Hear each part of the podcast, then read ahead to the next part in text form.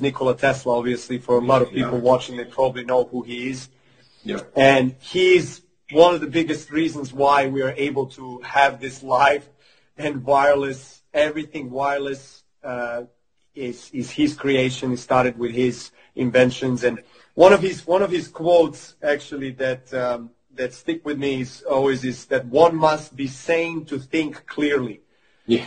but one can think deeply and be quite insane and and he understood the importance of being of being of having a sane mind of being quiet of being calm of importance of going back to yourself you know uh, striving to be serene and to be in perfect harmony.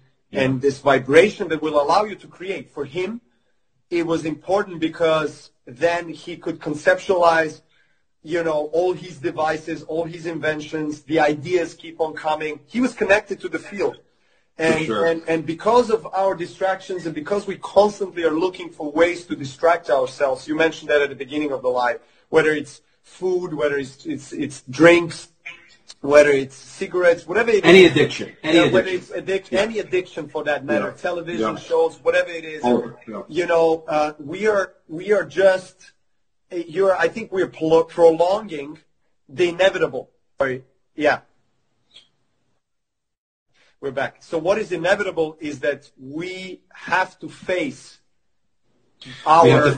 our biggest quest in this life, which is you know, growing the consciousness and growing our vibration and getting to know each other, uh, ourselves, and being the best possible version of ourselves in this life.